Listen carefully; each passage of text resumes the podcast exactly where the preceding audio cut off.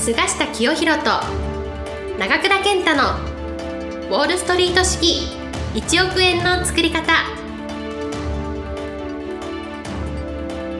この番組は世界のお金を動かす金融街ウォールストリートで世界トップクラスの実績を残した菅下清宏と累計1100万部の本を売り上げ多くのベストセラーを作ってきた長倉健太がお金にまつわる話から稼ぎ方勉強法人脈の広げ方金融リテラシーの身につけ方などすぐに役立つ知識をお伝えしていきますそれでは今回の番組をお楽しみください。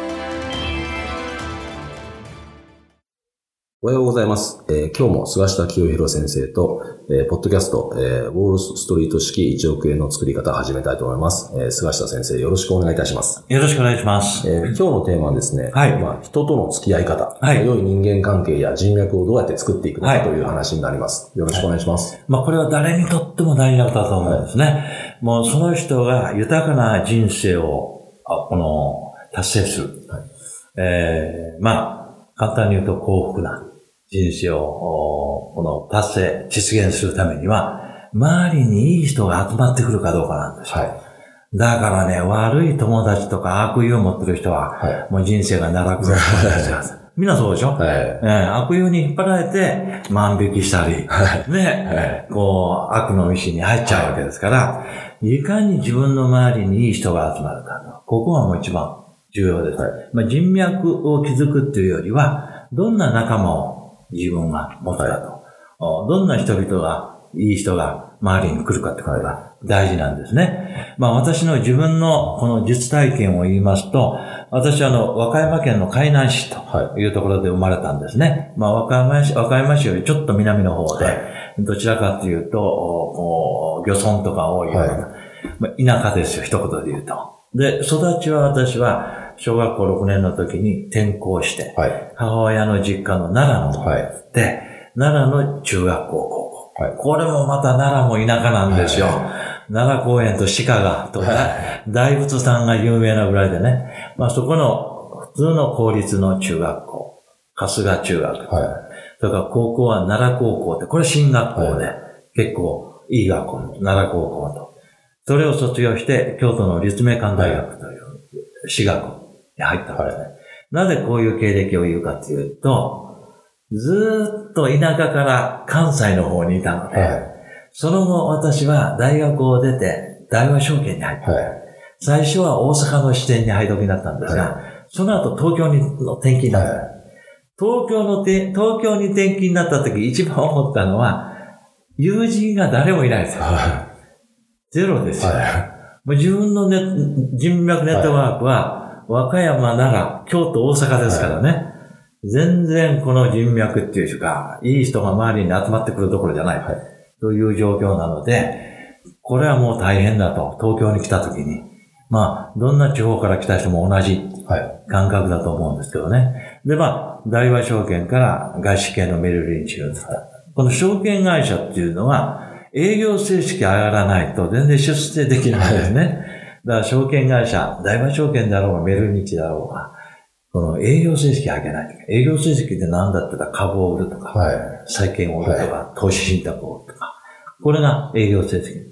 それをするために、この営業成績を上げるために、営業でトップセールスになるためには、二つの能力が必要です。一、つは金融経済、投資に関する知識と経験。これをもうどんどん伸ばしていく。これは一つ。もう一つは、いいお客さんを持つと。はい。いうことで、いい人脈がなければ、はい。仕事にならないです。もう大金持ちの人がお客さんになったら一気に成績上がっちゃうんですね。ということで、まあ、特に職業柄ですね、この人との付き合い、どうしたらいい人と出会えるか、いい人をお客さんにできるかっていうことを結構若い時から考えたんですね。それで、えー、特にメルリンチに移った時はですね、成績が悪いとですね、もう2、3年したらクビになる。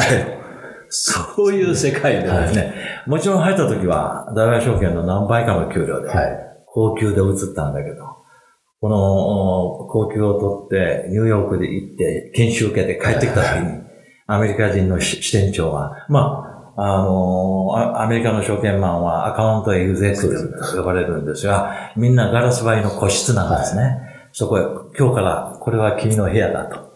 えー、セクレターにも女性が一人ついて、はい、何でも彼女に申し付けてくれる。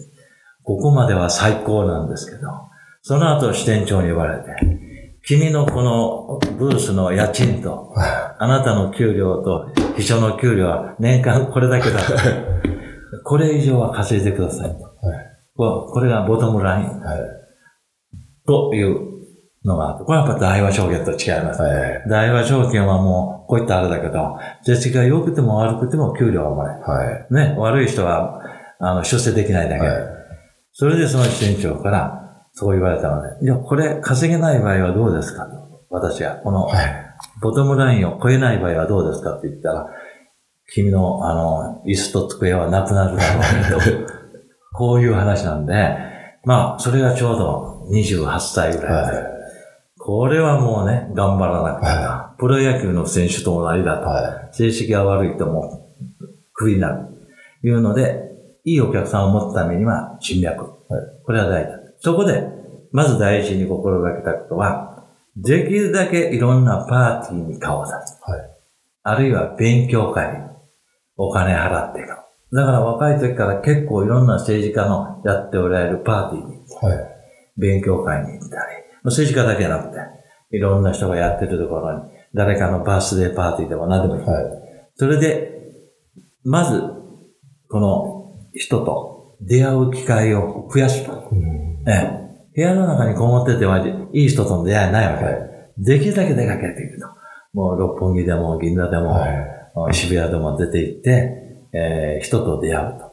いうふう。で、出会うと、あ、この人なかなかいい人だなというのは自分の感覚で、クオリティの高い人は、かなりわかりま、わかるように、だんだんなってくる。たくさん人に会えば、クオリティのいい人と悪い人だんだん分かってくる。ええ、そのクオリティのいい人とできるだけ付き合うように。そして、その個別に人と会う。昼ご飯一緒に食べたり、はい、夕食したりする場合は、もうできるだけ自分がご馳走する。はいはい、給料安くと。はい、つまり招待すると。はい、割り勘じゃないと、はい。常に招待するというのを若い時から心がけてました。はい、え相手によっては、いやいや、もう割り勘にしようよっていう人もいるんで、はい、えー、とにかく人を招待する。で、えー、まあ、あのー こういう人と出会うとき、パーティー、えー、食事会っていうときは、できるだけ見た目、清潔感のある、はい、まあ女性で言うと、はい、いいファッション、はい、出かけるように心がけると。つまり人間って最初は見た目が大事だ。はい、だからきちっとした服装で、えー、行くと。そして、この人との出会いを心がけて、このいい人だと思った人は今度は逆にメンテナンス。人間では一回二回やっただけで親しくならない。はい、だからいいと思った人、山田さんっていう人はなかなか、あの、何々会社の山田さんは結構私の仕事にとってはプラスになりそうだ。はい、あるいは将来、この人有望じゃないかというような人は、できるだけメンテナンス。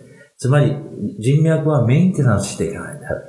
定期的に会うように。そして、その会うときには相手に好感を持ってもらえるな。まあ、自分自身、小綺麗にするということだけじゃなくて、好感を持ってもらうためには、どうしたらいいか。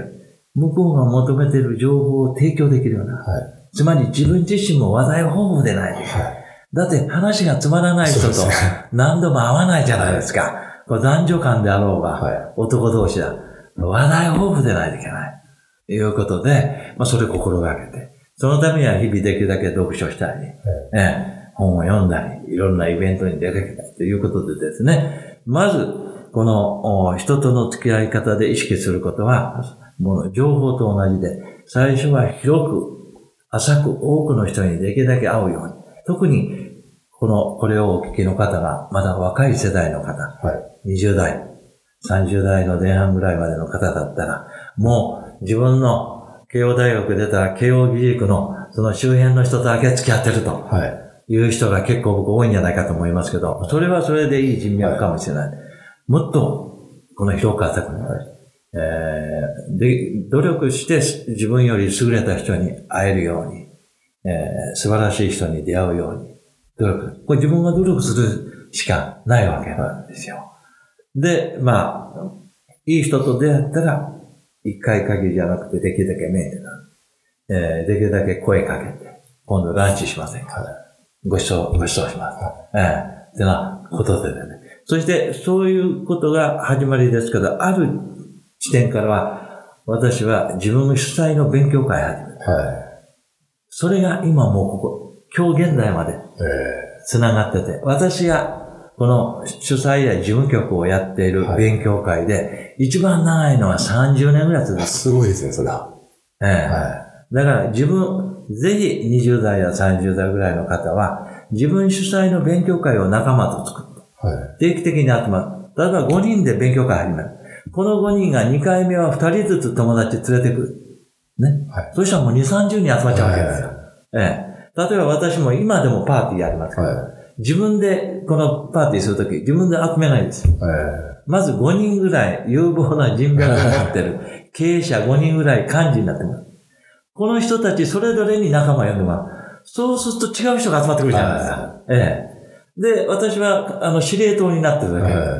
ということで、若い人たちがいい人との付き合うためには、出会いの場を意識的に自分で使う一つの方法としては、仲間と勉強会をやったり、定期的なパーティーをやったりして、その中から、この自分にとって、このいろいろプラスになりそうな方とは、この個別に、あの、ミーティングしたり、付き合ったり。これは別にビジネスだけじゃなくて、はい、あの、自分の人生にとってプラスになるような、いいアドバイスしてくれる仲間、パートナー、そういう人にできるだけ出会う出会う努力して、出会ったらそのいい人脈はメンテナンスしていく。はい。いうことが大事じゃないか。そしてメンテナンスしていくためには、相手に好感を持ってもらえる自分。はい。見た目も中身も。これがやっぱり大事です。はい、以上です。はい。えー、今日も、えー、素晴らしいお話ありがとうございました。はい。本日の番組はいかがでしたか？この番組は毎週お送りしております。次回も楽しみにお待ちください。